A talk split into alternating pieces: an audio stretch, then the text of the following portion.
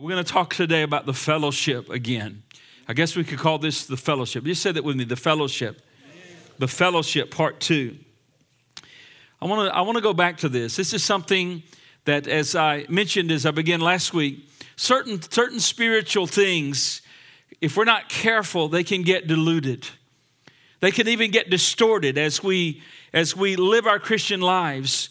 We can we can uh, things can get so diluted that we lose its flavor, we lose its meaning, we lose the rich spirituality of it. And I think fellowship is one of those things. In, in, in, this is my opinion. Maybe you have a different opinion, you're right to that. But in my opinion, fellowship, the word fellowship, the spiritual concept of fellowship through the years has been diluted to mean just, just gathering together in social activities. But my brother and sister, I want to tell you, it is much richer and much broader and much more lovely and much more wonderful than that. I want us to look back briefly in 1 John chapter 1, verse 6 and 7. I read this whole little chapter last week. Of course, the writer, the, the, Apostle John, he wrote a gospel, the Gospel of John. He wrote three other little, he wrote these three little epistles. He was privileged on the Isle of Patmos to get the great revelation of Jesus Christ, the last prophetic book in the New Testament. And he saw Jesus in all of his glory here. Here in this chapter and in this book, he's talking about the fellowship. He's talking about believers. This is really a book about how we can know we're saved. There's different demarcations, different, different qualities that someone has that you can know that you're a child of God. And by the way, that's the most important thing in life to know that I know God. There's nothing higher, nothing more important than that. I want us to look today at verses verse 6 and 7 of this first chapter here.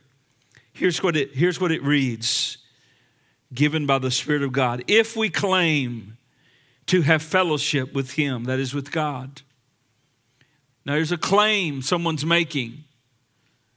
You know, many people can make many claims today. In our modern day, many people are making the most ridiculous claims that are not in reality. Here's a claim.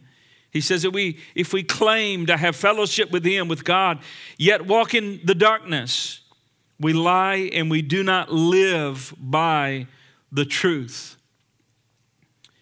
Verse 7 is a verse I've always loved. It says, But if we walk in the light, as He is in the light, we have fellowship with one another, and the blood of Jesus, His Son, purifies us from all sin to, to me, the rich meaning there is not, not just that he cleansed me when I came to Calvary and came to initial salvation, but there's this cleansing, this work that God does until the day that we, that we meet him. So this morning we say, Father, in the name of Jesus, bless this message, the words that we'll have, the scriptures that we'll go to today as we speak about your fellowship, the fellowship that we have with you. But not only the fellowship we have with you, but the fellowship that we have with one another. In Jesus' name, amen. The fellowship. As, as I've said, the fellowship, fellowship in Scripture, not just social activities, not just gathering to go golfing, fishing, or whatever, but fellowship has a deeply spiritual meaning to it. It is, listen, it is fellowship with the God of the universe, but it's also fellowship, really a, a sharing together with all of God's people. You know, this, this individualistic, if I can get that word out, American concept. Some of that's good that we're, we're, we take responsibility for our lives, but, but we're not going to heaven alone. Amen. We're walking along with an, with an enormous body of people red and yellow, black and white, every nationality, every language. Revelation 7 says, from every tongue, every kindred are going to be around the throne of God. And all of those people around the throne of God from all over this world, through all of the millennium, are going to be those who said yes to Jesus Christ, and we're in the fellowship. Come on. Are you in the fellowship today? This amazing fellowship. I was, uh, as I ministered last week, I read this verse, quoted this verse, I think, and one of our dear persons came to me in the Tuesday prayer meeting and said, You know, tell me a little more about that verse. And it was this verse in 1 Corinthians 12, in verse 13. Here's what it says For we were all baptized by one Spirit into one body, whether Jews or Greeks, slave or free, we were all given the one Spirit to drink. This is a baptism. How many reading through your scripture and you come to different baptisms? This is a particular baptism. Now, let me just take a moment here and let you know that scripture talks about many baptisms. Some people only know baptism in water, but do you realize there's many baptism the scripture speaks of? There is the baptism in water. If you're a follower of Jesus Christ, that means if you have been born again, if you have come to a saving knowledge of Jesus, and if you have surrendered your life to Christ, and you are born again according to Scripture, and you have not been baptized in water, then you have missed your first step. You have missed what one called their first obedience. What is the first obedience of someone who's been saved? Now, listen, saved is not joining this church. You know, I used to be a part of the Catholic Church. I was a part of the Catholic Church for about 15 years. That's all I knew. I was an altar boy, had the little suit on, you know, little robe on. I would, I would help the priest serve communion. I would help, uh, sometimes we'd sneak back there and drink the wine after a little bit left over. Don't tell anyone. We would, you know, that was all I knew for, for the growing up years of my life. But here's the thing I knew the church, but I didn't know Jesus. I knew communion, but I didn't know the, the one who we could commune with and have fellowship. I, I was just religious, but I didn't have a relationship with Jesus. And then between fourth and fifth period, come on. Can any good thing come on between fourth and fifth period class? Someone, a girl named Renee, and I'm always grateful for Renee. Renee Hubbard was her name. And Renee was a, was a friend, but she was a saved friend, but I was a lost friend. But she had enough concern for me because my life was going down. I mean, I was Catholic, but I was going down. I was going down for the count. The devil was trying to destroy my life. And she asked me, Would you, would you attend my church? Well, to me, I thought, well, I've been in hundreds of church services, maybe thousands of church services in all of those years. That was no big deal. I was just like, sure. And I thought in the back of my mind, maybe there's some cute girls there. I wasn't very spiritual, but I went and got saved. Come on. I went and something, not that day, but the gospel was preached and the Spirit of the Lord began to work in my heart and in my life. And I was truly changed. I was truly born again, not because of the church, but because of the Lord of the church, Jesus Christ. I met Jesus and He changed my life. Now, listen quickly. He so changed my life. There was such a radical change in my life. It just, can I use a young term? It just blew my parents away because I used to be in the darkness and all of a sudden I stepped over in the light. And it really just blew my mom and dad away. They thought that something weird had happened to me, but truly something glorious had happened to me. My name had been written down in heaven, and now I was in the world, but I was no longer of the world. The Holy Spirit came to live in me and give me new life. And it just blew my parents away. They couldn't understand what happened to me. They couldn't understand that I used to do all this stuff, and now I just wanted to stay in my room and read my Bible. I just wanted to go to the church and go to the prayer meeting. This is what Jesus can do. I was changed. And then I was baptized in water because they said this is the first thing Jesus commanded us to do is to be baptized in water as a testimony. See, we think the altar call is a testimony. No, the altar call is when we come down and meet the Lord. The altar call, the altar is the time when we come and pray. We can lay hands on the sick or when we minister each other, or also when a, when a salvation call is given and we call someone to come and to say, Yes, I want to, I want to receive Jesus as my Lord. But the testimony, the first obedience for a Christian is water baptism. Now, in our new building, we're not going to have a baptismal tank, but we're going to have a baptism. It's going to be portable. And we could drive it in the back of a pickup if we want to. Come on. We just baptize all over town. Seriously, we're actually going to have a baptism that's portable, a tank that we can roll out. We could roll it in the foyer. We could do baptisms because it's our first obedience. Here, is what Jesus said. He said, Therefore, go and make disciples of all nations, baptizing them in the name of the Father and the Son and the Holy Spirit, teaching them to obey everything which I've commanded you. We, we need to be baptized. This is, this is a baptism a baptism in water as, a, as a, a, sign of the death and the burial and the resurrection of that person. And they've been united into the fellowship and they're testifying to the world I am a follower of Jesus and I have new life in Jesus Christ. What is it? It's your first obedience. First obedience. There's another baptism. There's a, it's called the baptism in the Holy Spirit. Jesus also talked about this. I mean, if Jesus is talking about this, I want in on it. I want in on it. In the book of Acts, chapter 1, and verse 4, it says in uh, chapter 1, verse 4 On this occasion, while he was eating with them, he gave this command Do not leave Jerusalem, but wait for the gift of my Father promised, which you have heard me speak about. So Jesus thought the baptism in the Holy Spirit was so vital was so important. This is what his he was if I could use it this way, he was hammering this teacher home, this teaching home. This is what he was emphasizing. I'm going away, I'm going to die, I'm going to be buried, I'm going to raise on the third day, but the Holy Spirit's coming. He's coming in such a powerful way. He's coming in a unique way. What I have called you to do and the, the mission that I've called you on, you cannot do it in your own strength. You need the Holy Spirit. And he says here, John baptized with water, but in a few days you will be baptized with the Holy Spirit.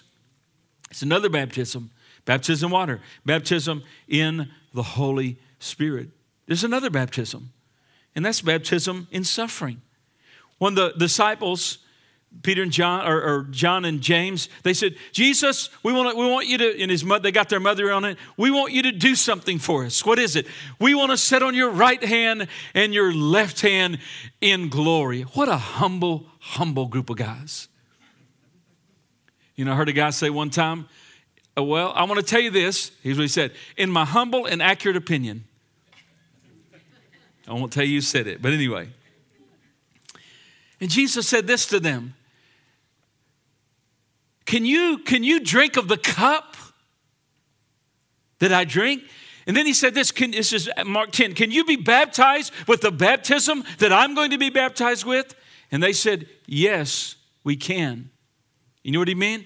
He meant the baptism of suffering. And he told them, he said, Yes, you are going to be baptized in this suffering. Yes, you are going to suffer in, your fo- in, in following me in the mission which I've called to you. But to sit on your right hand, my right hand and left hand, that's not even, that's not even for me to give. That's another baptism. You know, there's even a mention of a baptism for the dead, 1 Corinthians 15 29, baptism for the dead. Paul talked about this in, in light of the resurrection. Some of them were being baptized for the dead. We don't even know what this means, being baptized for the dead. We don't know if it's those that were saved and didn't get a chance to be baptized, so they were baptized in their stead. We don't know if that's they're being baptized so that they can take their place because they died of martyrdom, maybe, or died and, and they needed someone to take their place of ministry and they're baptized in their place. We don't know if it means they wash their bodies in preparing for burial or for, for resurrection. We don't know what that means, but it mentions baptism for the dead. I'm telling you, there's all these baptisms relating to the things of God. There's baptism in water. There's baptism in Holy Spirit. Thank God. We need that. Come on. I remember when I was baptized as a young man in this mighty power of the Holy Spirit. Baptism of suffering, baptism of the dead. But this verse that I've read to you in 1 Corinthians 12 13 is not baptism in water, not baptism of suffering or for the dead, etc. But it is what happens, listen, it's what happens to an individual when they come into a saving knowledge of Jesus Christ. There's an incredible spiritual operation that takes place. We are taken by the Spirit of God out of the darkness and we're brought into the light of Jesus Christ. And what happens is we're united to this fellowship. We've all been made to drink of one spirit. We've all been baptized into one body. That means we are in a family fellowship today. Amen. We are in a we are in a close family fellowship today. And it happens the moment somebody comes into fellowship with God and fellowship with other believers in really a, a, a, deep and almost a mysterious fellowship that we share in this life together. Holy Spirit lives on the side of each of every one of us. Now, look at me today. Just meditate on that just a minute. The same spirit that raised Jesus from the dead dwells in every Christian in this place. Do you realize we're closer than blood kin? We are spiritually connected together in this wonderful, mysterious body of Christ. It's just so, it's so incredible. It's amazing. It's an amazing thing. So here's, here's what I'm driving home. Here's what I'm driving home about this fellowship. And I felt Holy Spirit just, just really not letting me let go of this this week.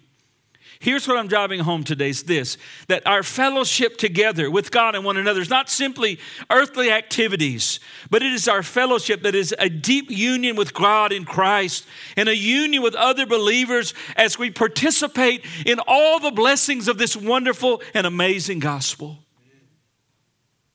How could we dilute this to just hanging out together? Let's go watch a movie together. Let's go fishing together. You can do all those things. Nothing wrong with those if you want to do those, but that's not Christian fellowship. Fellowship is a spiritual thing that we do when we fellowship with God, we fellowship with one another. We are participating in this awesome body of Christ. So here's a question. And the question is this Are you having fellowship? Let's look at the fellowship a minute. Let's, let's look at some of the qualities of the fellowship. Are we having fellowship? Are you, are you having fellowship? Are you engaging in the fellowship? It's, it's more than just, yes, what we're doing today is having fellowship. What we're doing right now is we're fellowshipping in His Word. We're fellowshipping in worship. We're sharing together in the words of Christ. We're, we're eating the bread this morning. We're partaking of the bread. And some of you desperately need this bread this week. You've been bombarded. You, you need a voice of hope. You need a voice of strength. You need a voice of conviction. You've been, the world's bombarded you. You've had a tough time at work. You, you've had stresses in your life. And what this fellowship does can lift every load.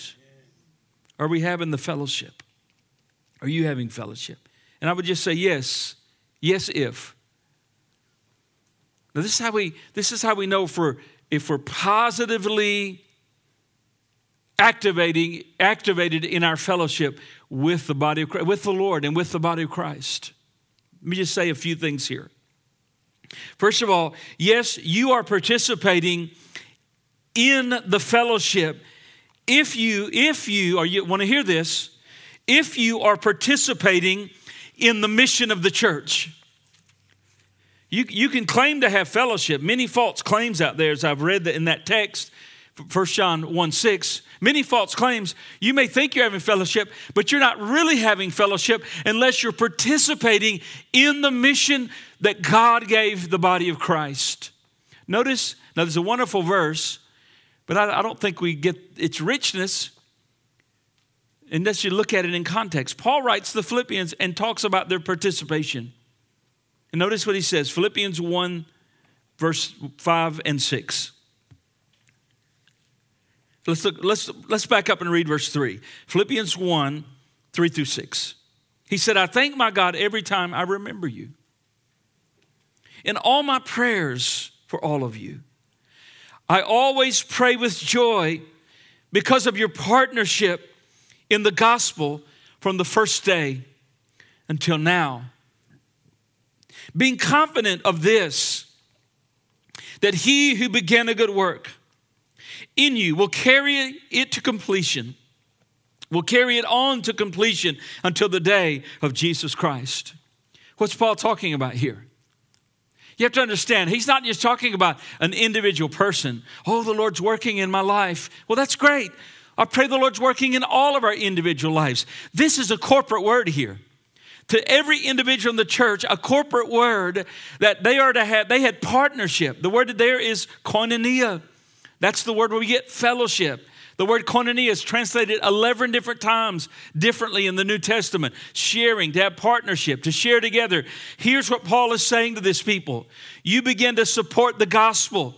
You began to support my ministry. When I was with the, when I was with you there, when I was in jail there, you supported me. You prayed for me. And then later on in this book, he said, You so participated in the mission and supported my ministry, the apostle said, that when I was when I went away and no other church shared with me, you shared with me. You sent support to me when I needed it so desperately.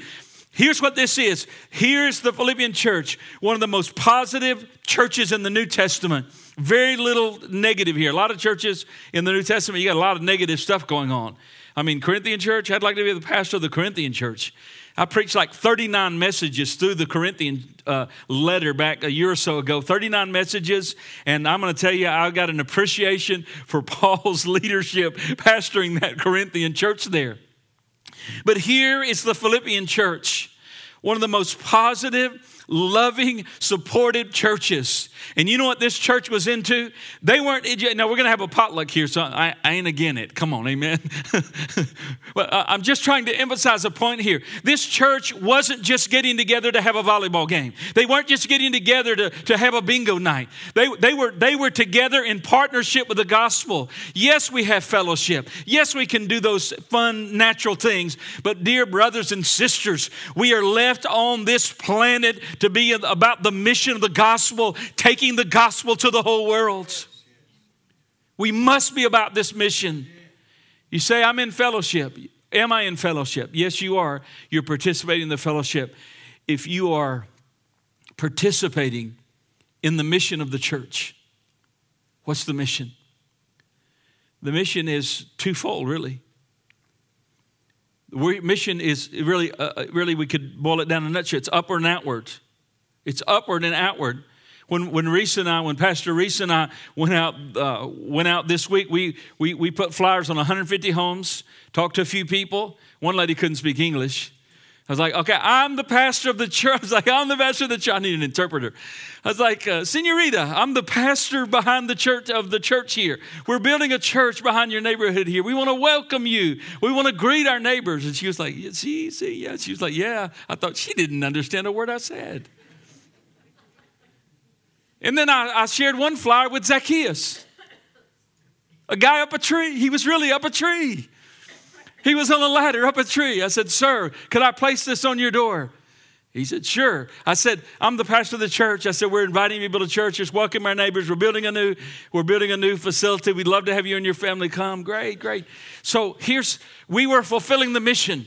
We're trying to get the good news out. We're trying to get the salt out of the salt shaker. We're participating in the mission of the church. Listen, if your Christian life is just coming to church and leaving and going home and living your life, you're not really participating in the fellowship. This fellowship is everyone's involved in the gospel. You may be praying for the ministers, you may be praying for lost people, you may be going out inviting people, knocking doors, you may be involved in some kind of ministry, but you know what?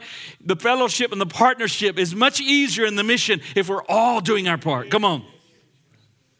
So you're in the you're participating in the fellowship if you're involved in the mission of the church, the mission of the church. Paul said they started the mission. They partnered with Paul, and they said from the first day now, and he says, until the completion of that, until the day of Jesus Christ.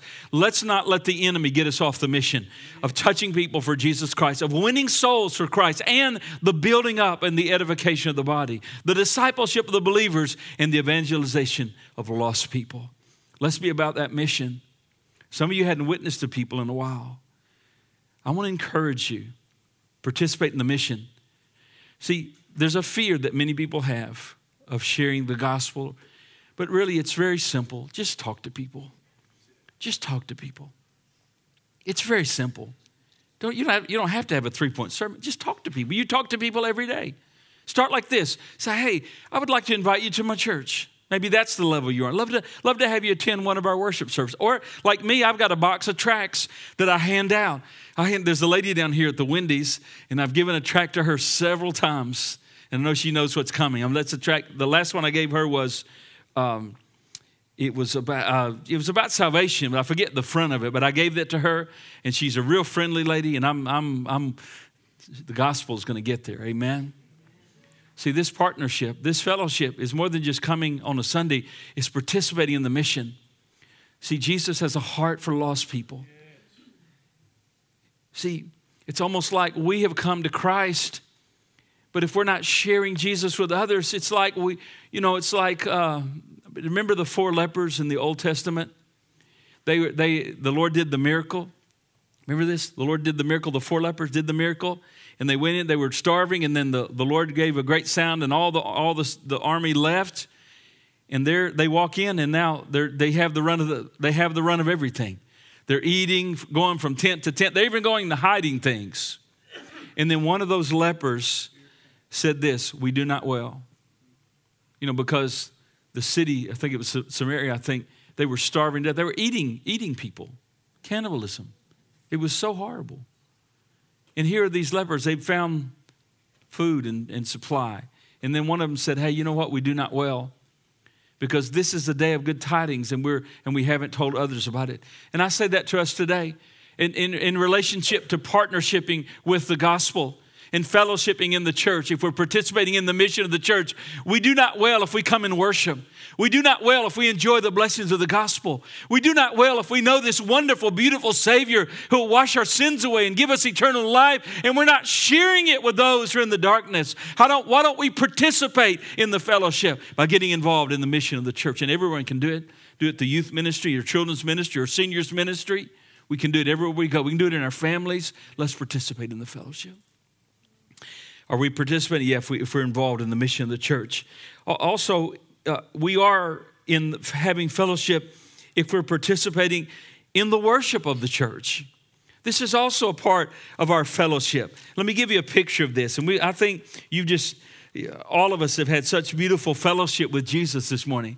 Our songs, I could hear all of you singing as our worship team was leading. We were worshiping and honoring Jesus and lifting his name up. And you know what we're doing? We're having fellowship as we worship together. Worship is something our nation is losing. We're losing worship because we're losing the home. We're losing the home. The home is just being shattered in our nation. We need to, we need to fight for the home, but we need to fight for Sunday worship as well. When I was a little boy, I remember nothing was open on Sunday. I'd ride my bike down in Montgomery, Alabama, where I grew up, and I would ride my bike at the shopping center on Sundays. And I knew I could ride my bike down there because if I rode in the in the day during the week, the, the people would come, get off this sidewalk, to kill somebody, kid. But on Sundays, I could ride through those things. And, and, and, and then I remember, as a, and it was so striking to me you know, maybe because God was calling me the ministry one day, but it was so striking to me. All of a sudden, everything started opening up. And I remember it so vividly. And I thought it was so strange how everything was open up on Sunday. Like it was, Sunday was like a Monday.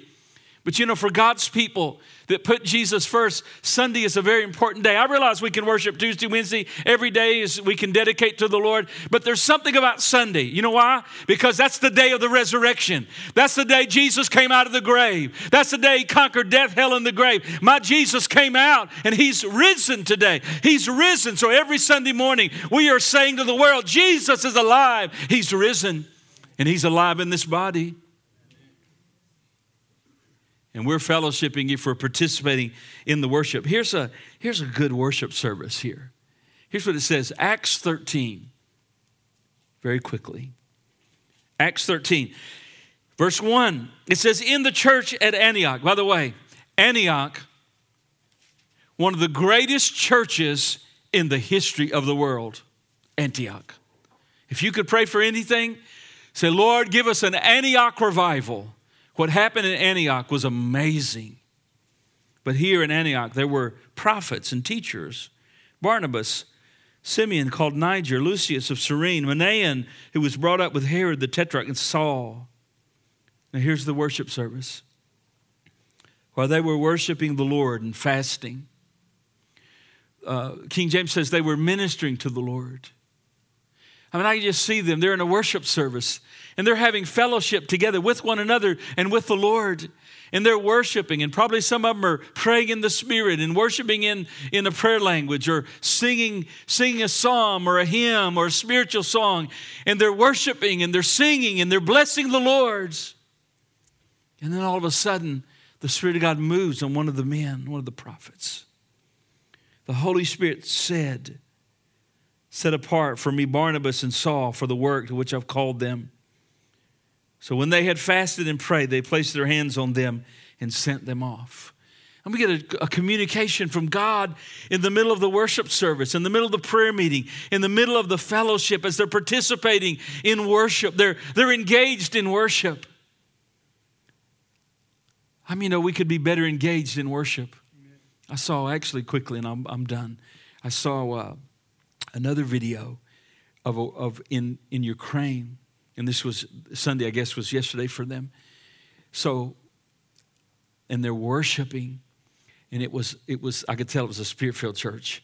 I mean, they're dancing, the whole bunch of them, old, young, everybody's dancing. The, the worship leaders dancing, the old people are dancing, the young people are dancing. This was like yesterday. They're worshiping in the face of this little tyrant. And they're worshiping as, as the Russian troops are coming in and they're dancing and they're praising. What are they doing? They're participating in fellowship as they're worshiping the Lord our God. Hallelujah. The fellowship. Are we fellowshipping? Yeah, if we're participating in the mission, participating in the worship. And I'll just give you one more as our musicians are coming in. We're gonna we want to have a specific prayer time here today. And, and that is, yes, we're, we're involved in the fellowship if, if we are participating in the life of the church participating in the life of the church. And I'll read you one more little portion.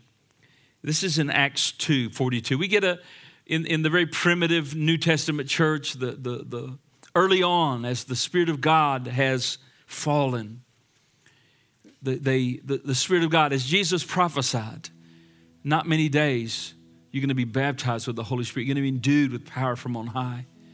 And they had a prayer meeting for 10 days for 10 days it was just solid prayer meeting i'm sure people were coming and going but, but there was somebody praying for those 10 days and they were worshiping and waiting in the presence of god all of a sudden the wind began to blow and they could hear the wind they could see fire come in a, in a spiritual fire light up on each of the people and the, and the Spirit of God came on them. And the Bible says, and they began to speak with other tongues as the Spirit gave the utterance.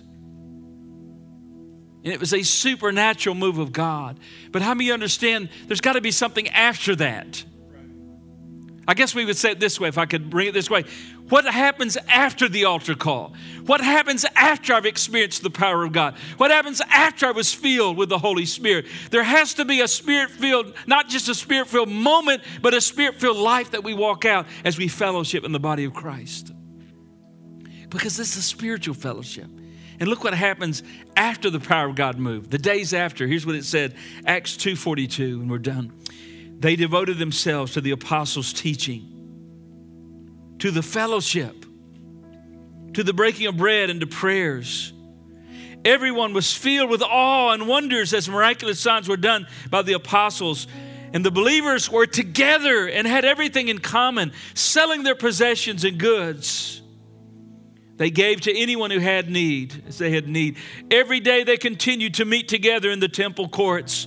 They broke bread in their homes and they ate together with glad and sincere hearts, praising God and enjoying the favor with all the people. And the Lord added to their number daily those who were being saved. This is the fellowship. These were believers that had been, been to, uh, they had experienced the 1 Corinthians 12 13 where they'd all been baptized in the one body, all been made to drink of one spirit. They'd been united to the body of Christ. They'd experienced the power of God. Then they had this beautiful life together. They, they shared their money together. They prayed for those who were sick. They worshiped together. They shared the apostles' teachings together. They were committed to one another. Listen, and here's my plea today. My plea is this in a world that's so fragmented, in a world that's so unkind and so hard and so unloving and so callous, let us see God build a fellowship with here of love, a fellowship of care, a fellowship of mercy, a fellowship of ministry where we're participating in the gospel, but we're also participating in the lives of God's people. It's the fellowship. You, you see, you see what I'm see what I'm getting at? When you still use fellowship, you're more than at a fishing hole or on a golf course. You're fellowshipping. You're fellowshipping in prayer. You're fellowshipping in witness and evangelism and the Word of God and giving toward the gospel. It is a deeply spiritual thing. We're fellowshipping with the God of the universe who has saved us through His Son Jesus, and we're fellowshipping and participating in the lives of all of those who have like precious faith.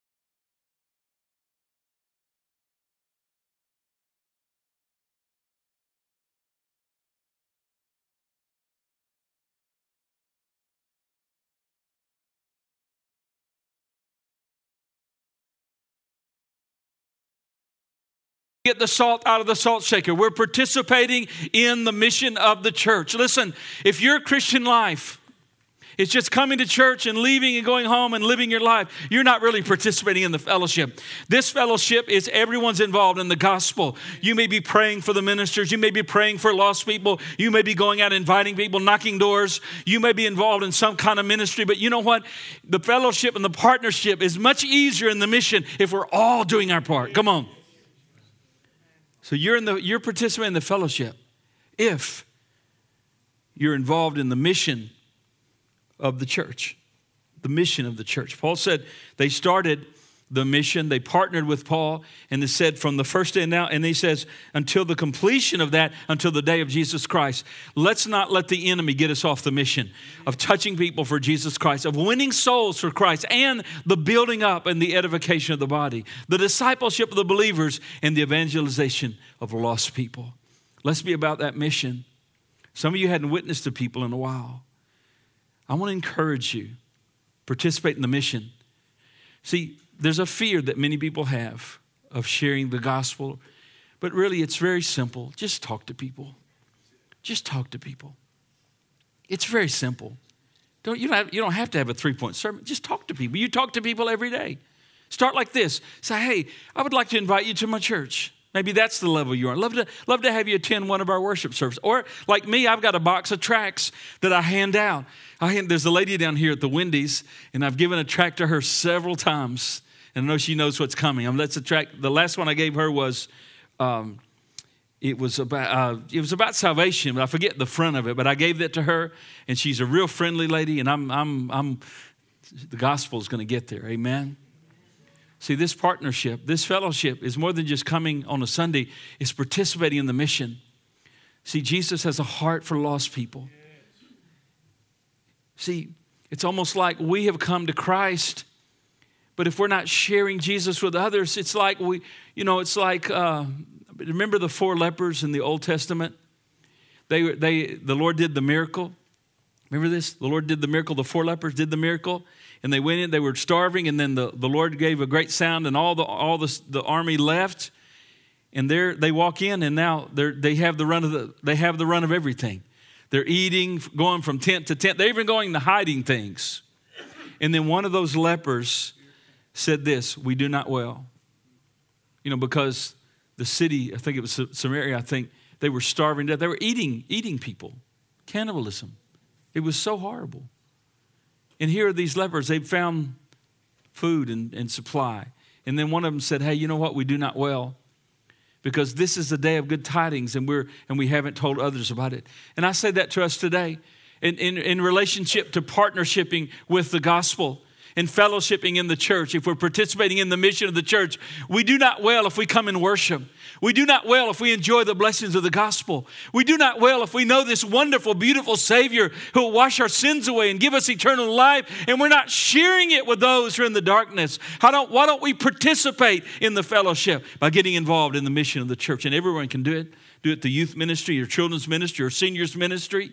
We can do it everywhere we go. We can do it in our families. Let's participate in the fellowship. Are we participating? Yeah, if, we, we're involved in the mission of the church. Also, uh, we are in having fellowship if we're participating in the worship of the church. This is also a part of our fellowship. Let me give you a picture of this. And we, I think you just, all of us have had such beautiful fellowship with Jesus this morning. Our songs, I could hear all of you singing as our worship team was leading. We were worshiping and honoring Jesus and lifting his name up. And you know what we're doing? We're having fellowship as we worship together. Worship is something our nation is losing. We're losing worship because we're losing the home. We're losing the home. The home is just being shattered in our nation. We need to, we need to fight for the home. But we need to fight for Sunday worship as well. When I was a little boy, I remember nothing was open on Sunday. I'd ride my bike down in Montgomery, Alabama, where I grew up, and I would ride my bike at the shopping center on Sundays. And I knew I could ride my bike down there because if I rode in the in the day during the week, the, the people would come, get off this sidewalk to kill somebody, kid. But on Sundays, I could ride through those things. And, and, and, and then I remember, as a, and it was so striking to me. You know, maybe because God was calling me to the ministry one day, but it was so striking to me.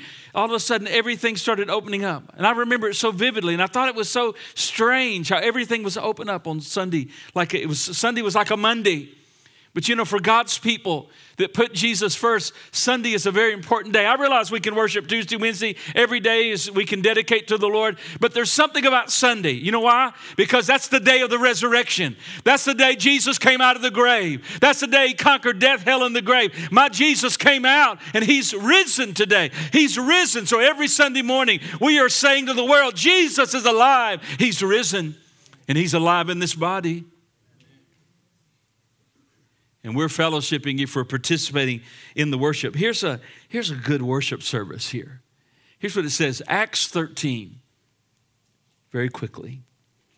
Acts 13, verse 1. It says, In the church at Antioch, by the way, Antioch, one of the greatest churches in the history of the world, Antioch. If you could pray for anything, say, Lord, give us an Antioch revival what happened in Antioch was amazing. But here in Antioch, there were prophets and teachers Barnabas, Simeon called Niger, Lucius of Cyrene, Manaen, who was brought up with Herod the Tetrarch, and Saul. Now here's the worship service. While they were worshiping the Lord and fasting, uh, King James says they were ministering to the Lord. I mean, I can just see them. They're in a worship service and they're having fellowship together with one another and with the Lord. And they're worshiping, and probably some of them are praying in the Spirit and worshiping in, in a prayer language or singing, singing a psalm or a hymn or a spiritual song. And they're worshiping and they're singing and they're blessing the Lord's. And then all of a sudden, the Spirit of God moves on one of the men, one of the prophets. The Holy Spirit said, set apart for me Barnabas and Saul for the work to which I've called them. So when they had fasted and prayed, they placed their hands on them and sent them off. And we get a, a, communication from God in the middle of the worship service, in the middle of the prayer meeting, in the middle of the fellowship as they're participating in worship. They're, they're engaged in worship. I mean, you know we could be better engaged in worship? I saw actually quickly, and I'm, I'm done. I saw uh, another video of, of in, in Ukraine, and this was Sunday, I guess, was yesterday for them. So, and they're worshiping, and it was, it was I could tell it was a spirit filled church. I mean, they're dancing, the whole bunch of them, old, young, everybody's dancing. The, the worship leaders dancing, the old people are dancing, the young people are dancing. This was like yesterday. They're worshiping in the face of this little tyrant and they're worshiping as, as the Russian troops are coming in and they're dancing and they're praising. What are they doing? They're participating in fellowship as they're worshiping the Lord our God. Hallelujah. The fellowship. Are we fellowshipping? Yeah, we're participating in the mission, participating in the worship. And I'll just give you one more as our musicians are coming in. We're gonna we want to have a specific prayer time here today. And, and that is yes, we're, we're involved in the fellowship if, if we are participating in the life of the church. Participating in the life of the church. And I'll read you one more little portion. This is in Acts 2 42. We get a, in, in the very primitive New Testament church, the, the, the early on as the Spirit of God has fallen. The, they, the, the Spirit of God, as Jesus prophesied, not many days, you're going to be baptized with the Holy Spirit. You're going to be endued with power from on high. And they had a prayer meeting for 10 days. For 10 days, it was just solid prayer meeting. I'm sure people were coming and going, but, but there was somebody praying for those 10 days, and they were worshiping and waiting in the presence of God. All of a sudden, the wind began to blow, and they could hear the wind. They could see fire come in a, in a spiritual fire, light up on each of the people. And the, and the, Spirit of God came on them. And the Bible says, and they began to speak with other tongues as the Spirit gave the utterance. And it was a supernatural move of God. But how many understand there's got to be something after that? I guess we would say it this way if I could bring it this way. What happens after the altar call? What happens after I've experienced the power of God? What happens after I was filled with the Holy Spirit? There has to be a spirit filled, not just a spirit filled moment, but a spirit filled life that we walk out as we fellowship in the body of Christ. Because this is a spiritual fellowship. And look what happens after the power of God moved. The days after, here's what it said, Acts 2:42, and we're done. They devoted themselves to the apostles' teaching, to the fellowship, to the breaking of bread, and to prayers. Everyone was filled with awe and wonders as miraculous signs were done by the apostles. And the believers were together and had everything in common, selling their possessions and goods. They gave to anyone who had need, as they had need. Every day they continued to meet together in the temple courts. They broke bread in their homes and they ate together with glad and sincere hearts, praising God and enjoying the favor with all the people.